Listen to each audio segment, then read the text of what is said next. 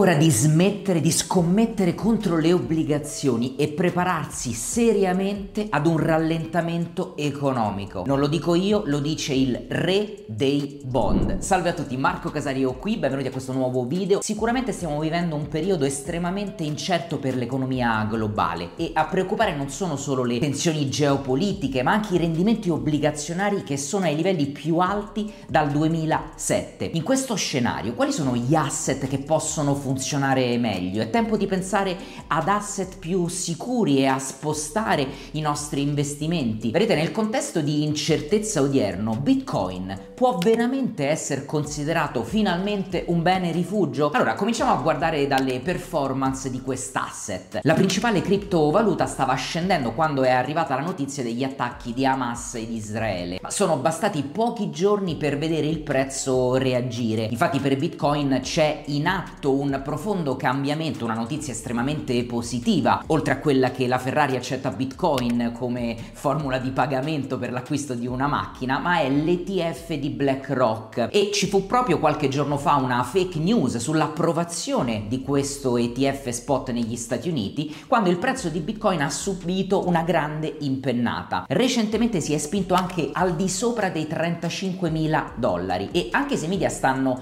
eh, diciamo dando la colpa tra virgolette virgolette, di questa speculazione ad una possibile approvazione dell'ETF nelle prossime settimane, beh, anche la domanda di beni rifugio però potrebbe effettivamente avere qualcosa a che fare con la corsa rialzista di Bitcoin. La possibilità che gli investitori stiano vedendo la più grande criptovaluta come un rifugio relativamente sicuro, mentre l'incertezza macro continua, emerge anche dall'aumento della correlazione con l'oro. La correlazione a 40 giorni tra i due asset, pensate, è passata dallo zero, quindi uno stato di decorrelazione, non correlazione di metà agosto a circa lo 0,50 che comunque mostra e denuncia una correlazione importante. Ricordatevi che il valore di correlazione varia da meno 1 ad 1. A dire il vero Bitcoin non sta solo diventando più correlato con l'oro, ma lo sta anche battendo in termini di performance, come si può vedere dal Bitcoin to Gold ratio che mette a confronto eh, attraverso forza relativa questi due asset. Vedete che sta salendo il grafico in maniera verticale.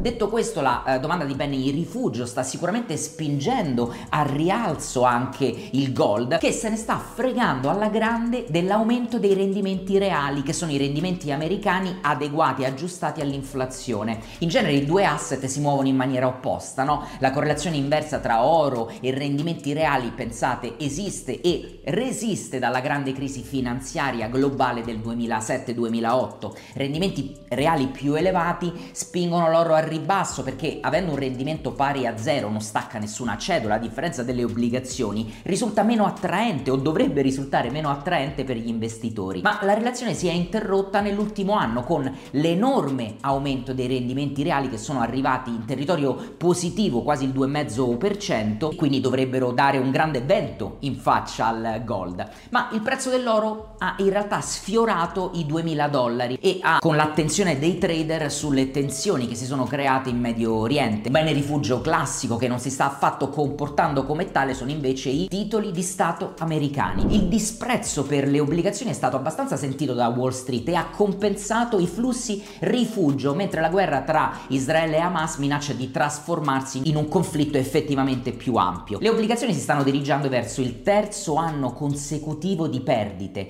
ma per alcuni il crollo obbligazionario si è spinto troppo oltre. Uno di questi è proprio Bill Ackman, amministratore delegato di un fondo di investimento, il Pershing Square, che nel passato aveva dichiarato senza mezzi termini di avere una visione e anche delle posizioni di vendita short sull'obbligazionario. Abbiamo coperto il nostro short sulle obbligazioni. Ci sono troppi rischi nel mondo per continuare ad essere ribassisti agli attuali tassi di interesse a lungo termine. L'economia sta rallentando più rapidamente di quanto suggeriscano i dati recenti. È quello che ha dichiarato Ackman in un post su Twitter, o scusate, su X. L'investitore miliardario è uno degli orsi obbligazionari più importanti nel mondo della finanza. Le sue dichiarazioni hanno coinciso con una rapida inversione un'inversione di tendenza dei rendimenti durante la sessione di questa settimana. Il tasso del decennale ha fermato la salita e ha ritracciato proprio dopo aver toccato, baciato il 5%, pensate per la prima volta in 16 anni. Ackman aveva rivelato di essere ribassista sui titoli del tesoro trentennali tramite opzioni all'inizio di agosto. Le motivazioni? I cambiamenti strutturali come la deglobalizzazione, la transizione energetica che alimentano pressioni inflazionistiche persistenti e un'ondata di offerta di obbligazioni per finanziare il crescente deficit di bilancio degli Stati Uniti. A fine settembre Ackman ha anche dichiarato che non sarebbe stato scioccato nel vedere i tassi a 30 anni ben oltre il livello del 5% e ci sono effettivamente arrivati. La nostra opinione è che fondamentalmente non vieni pagato abbastanza per stipulare un contratto trentennale con il governo degli Stati Uniti ad un prezzo fisso. Questo è quello che disse all'epoca, parliamo del trimestre precedente, ma Bill Ackman non è l'unico ad aver fatto un'inversione di marcia sui titoli del tesoro americani, perché anche il cofondatore di Pacific Investment Management, Bill Gross, che è conosciuto nel settore come il re dei bond, beh, ha affermato che è ora di smettere di scommettere contro le obbligazioni, invece prepararsi ad un rallentamento economico. Ha scritto che sta acquistando future su tassi di interesse a breve termine, proprio in previsione di una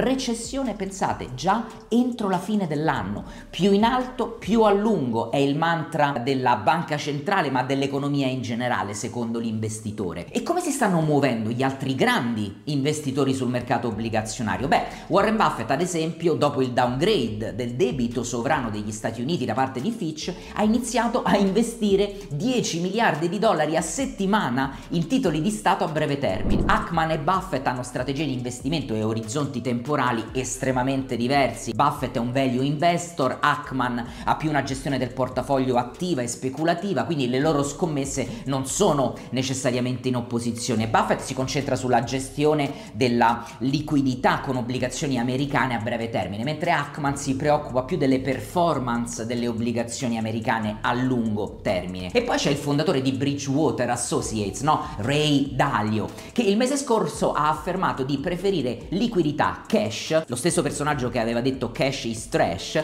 comunque di preferire liquidità e di non voler possedere obbligazioni. L'investitore ha sottolineato che quando il debito rappresenta una quota sostanziale dell'economia di un paese, beh la situazione tende ad aggravarsi e ad accelerare. E questo è quello che sta succedendo negli Stati Uniti e in altri paesi sviluppati. Seduti qui con lo sfondo dell'attacco terroristico in Israele e degli eventi che si sono verificati da allora è veramente difficile essere ottimisti sull'economia globale. Ha detto Dalio all'ultima edizione del vertice della Future Investment Initiative a Riyadh in Arabia Saudita. L'aumento dei rendimenti delle obbligazioni è di per sé uno dei motivi per essere pessimisti, poiché si traduce in costi di finanziamento più elevati per le famiglie, le imprese e il governo stesso. Vedete, i rendimenti più alti hanno impatto su tutto, dai tassi sui mutui al costo del servizio delle fatture di carta di credito, ai prestiti studenteschi, ai prestiti che vengono richiesti dalle attività per finanziare il loro business. Pensate che il tasso fisso sui mutui a 30 anni è vicino all'8% e il tasso di interesse che viene pagato per acquistare una macchina a rate lo ha già superato. Se pensate che nel 2021 si trovava al 3% circa, capite di che divario stiamo parlando. Vedete, negli ultimi sei mesi il rendimento delle obbligazioni societarie ad alto rating è salito di oltre un intero punto percentuale. Il conto degli interessi sul debito del governo federale è aumentato di 184 miliardi di dollari nell'anno fiscale che è terminato il 30 settembre. Arrivati a questo punto vale la pena chiedersi per quanto ancora l'economia sarà in grado di sostenere questi livelli di tassi di interesse. Il mercato obbligazionario stesso è forse il più indicato per rispondere a questa domanda perché negli ultimi decenni i rendimenti sopra il 5% sono stati molto rari, come si può vedere dal grafico storico del rendimento del decennale. La recessione dello scoppio della bolla delle dot com è iniziata mentre i rendimenti si trovavano al 4,8%. Quella della crisi dei subprime nel 2007-2008 è arrivata con rendimenti intorno al 4%. In quella della pandemia i tassi erano appena all'1,4%. Insomma, in tutti e tre questi episodi i rendimenti avevano già iniziato a scendere diversi mesi prima della recessione. Sappiamo bene che l'inversione della curva dei rendimenti è stata un segnale piuttosto affidabile di recessione in passato. La curva è invertita ormai da 16 mesi. Questo significa che i titoli del tesoro a lungo termine rendono meno dei titoli a breve termine, che è una condizione anormale, visto che gli investitori in genere richiedono un rendimento extra più alto per fermare, bloccare e mettere a rischio aggiuntivo per periodi più lunghi il proprio capitale e la propria liquidità. E l'impennata dei rendimenti obbligazionari nelle ultime settimane è stata accompagnata da un rapido irripidimento della curva. Alcuni segmenti chiave della curva stanno per tornare a zero. Mentre questi sviluppi potrebbero sembrare positivi, in realtà il passaggio dall'inversione all'irripidimento è stato un cattivo presagio per l'economia, soprattutto per il tipo di irripidimento che sta avvenendo oggi. La curva dei rendimenti in genere diventa ripida, lo steepening si chiama in inglese, quando i rendimenti a breve termine scendono in previsione che la banca centrale, in questo caso la Fed, inizi a tagliare i tassi di interesse. In tal caso la curva si normalizza perché le obbligazioni a breve termine aumentano più velocemente di quelle a lungo termine. Questo fenomeno è conosciuto come bull steepening. Invece quello che sta avvenendo oggi è diverso. I rendimenti a lungo termine stanno aumentando più velocemente di quelli a breve termine. Quindi l'irripidimento è guidato da un calo del prezzo delle obbligazioni a lungo termine. Questo fenomeno è chiamato bear steepening. Quando ciò accade, beh, questo significa, almeno nel passato ha significato generalmente che la recessione è piuttosto vicina. Vedete, tali irripidimenti sono stati seguiti da cali significativi dei rendimenti dei titoli di Stato a lungo termine. Al momento l'economia americana continua ad essere robusta e resiliente. La stima del GDP Now della Fed di Atlanta, che ci dà la proiezione di crescita del prodotto interno lordo reale nel terzo trimestre del 2023 è stimata al 5,4%. Per ora lo scenario di base rimane quello di un soft landing in cui l'inflazione torna al target del 2% senza causare una recessione. Però una cosa ragazzi, la storia sembra supportare l'idea che un atterraggio morbido per l'economia sia molto difficile da realizzare. Negli ultimi 60 anni, pensate, la Fed ha messo in scena solo tre soft landing, 1965, 1984, 1994. Questi periodi però sono molto diversi da quello attuale. In tutti e tre gli episodi che ho menzionato, la disoccupazione era significativamente più alta di oggi. Lo stesso valeva per l'inflazione. In questi esempi la Fed ha anche agito in anticipo per frenare l'inflazione, piuttosto che aspettare che essa raggiungesse livelli eccessivi come è accaduto nel 2020-2021. Insomma ragazzi, il futuro non lo conosce nessuno ed è per questo importante che un investitore, un trader o chi vuole muoversi all'interno dell'economia abbia un processo basato sui dati, non basato sulle opinioni o sulle sensazioni. Facciamoci guidare dai dati, sapendo che i mercati cercano sempre di scontare in anticipo quello che potrà accadere e non lasciamoci sopraffare dalle emozioni. Per questo ho tutti i giorni alle 13.30 le mie dirette per cercare di accompagnarvi insieme in maniera analitica, oggettiva